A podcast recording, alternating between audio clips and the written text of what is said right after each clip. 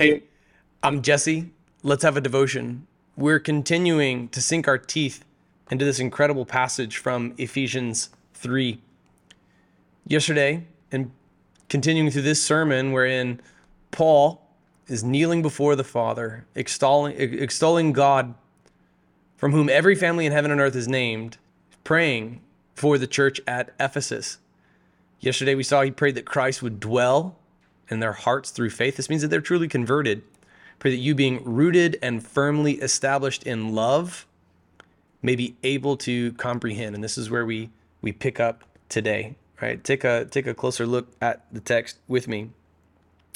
Love is the basis for everything that we're going to understand next. All right, that you would be rooted, firmly established in love. Then you're able to comprehend. It begins in love. Begins in love. Most of the arrows that you take as a follower of Jesus are going to hit you in the back. They're going to come from other believers, they're going to come from other Christians. This is difficult. I talk to a lot of people who maybe grew up in church and they haven't gone back because they've been hurt. Right? If that's you, I'm incredibly sorry I can tell you, I, as a pastor, know what it's like, even on a deeper level than a lot of non professing Christians who have been hurt by churches know what it's like to be hurt by a church. And I have to confess that I've made mistakes that have hurt people in churches. So we only have two realistic models for how the church is actually going to work, how the church is actually going to function love Everything we do must be rooted, firmly established in love. And consider the perks that this passage promises once we do that. If everything is firmly established in love, we're able to comprehend, look at that, with all the saints. See this? This is beautiful. As we're firmly established in love, we've already decided, no matter what happens, we're going to love each other right? When when uh, when somebody lets us down, we're gonna respond in love. When we mess up, we're gonna be surrounded by love. This is just a foregone conclusion because we are rooted, firmly established in love. When this happens, we may be able to comprehend with all the saints. Man, this is critical. I was working with a friend of mine uh, who's over Bibles for for a Lifeway, and they're working on a new study Bible.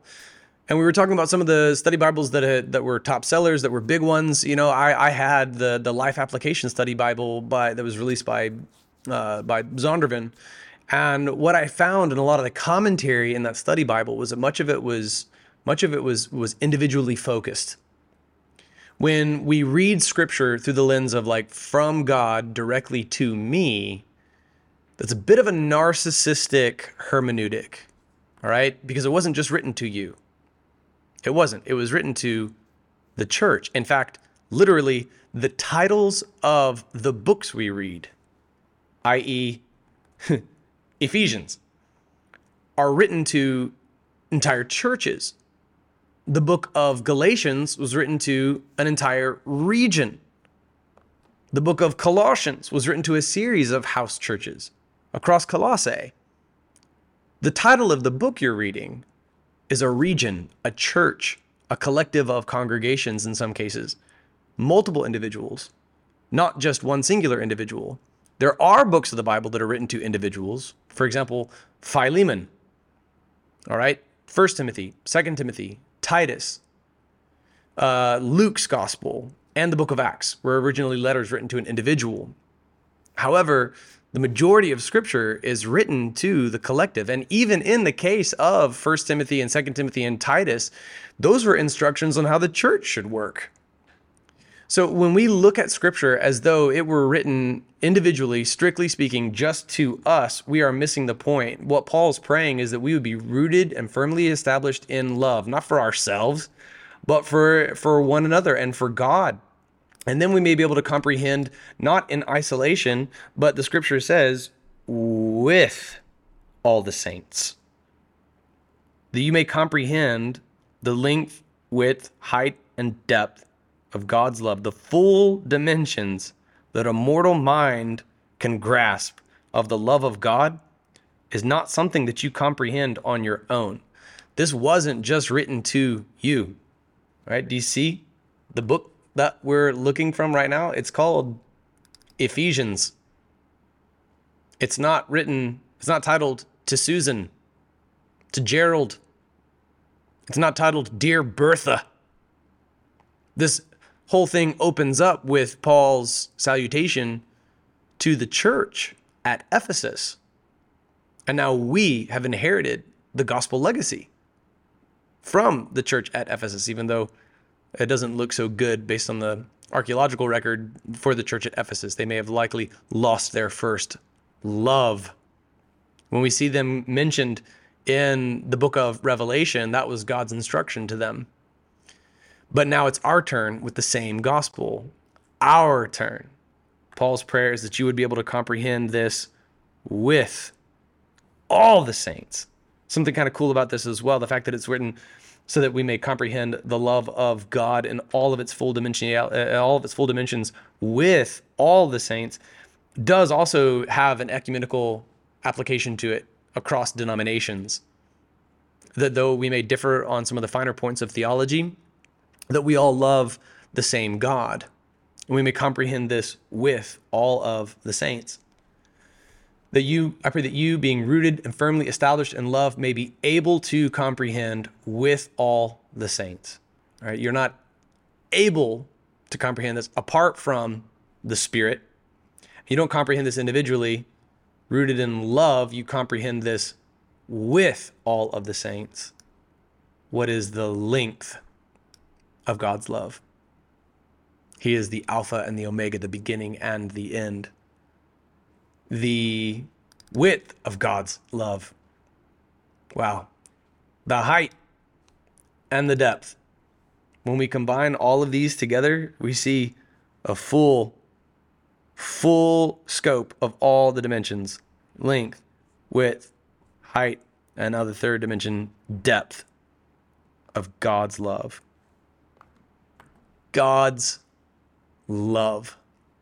We know that it's the greatest in the universe. Based on what we know to be true about the character of God, He is omnipotent. And the best news you've heard all day is that the omnipotent one also abounds in love. The omnipotent creator, savior, warrior, king, God is also love.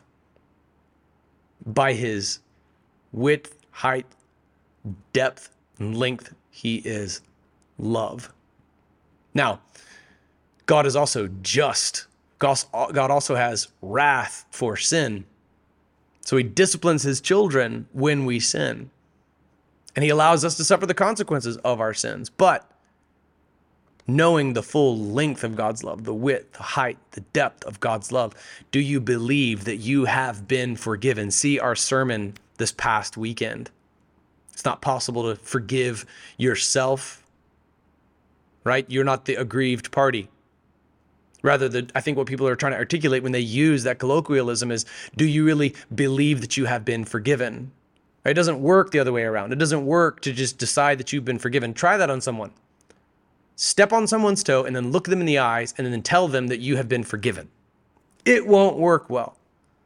Rather, when we grasp the love of God, we believe that we've been forgiven. We believe God when He says that He throws our sin as far as the east is from the west. When He says that He will not count, a, uh, count our sins against us anymore. We believe Jesus when Jesus said that no greater love has any man than this, that He lay down His life for His friends. Are you starting to get a picture of this? The full length of God's love, the lengths to which Christ went, the width that it crosses boundaries and millennia and oceans the height of God's love. He is the creator of the ends of the universe. The James Webb Space Telescope is radically changing our understanding of how massive the universe is and has huge implications for our understanding of its age and the depth of God's love. It's not superficial. You may be a physically beautiful person, but God's love for you is greater than merely your appearance. And the text continues and to know Christ's love that surpasses knowledge. This is where We will pick up tomorrow. I pray this has been a blessing to you. I'll see you there.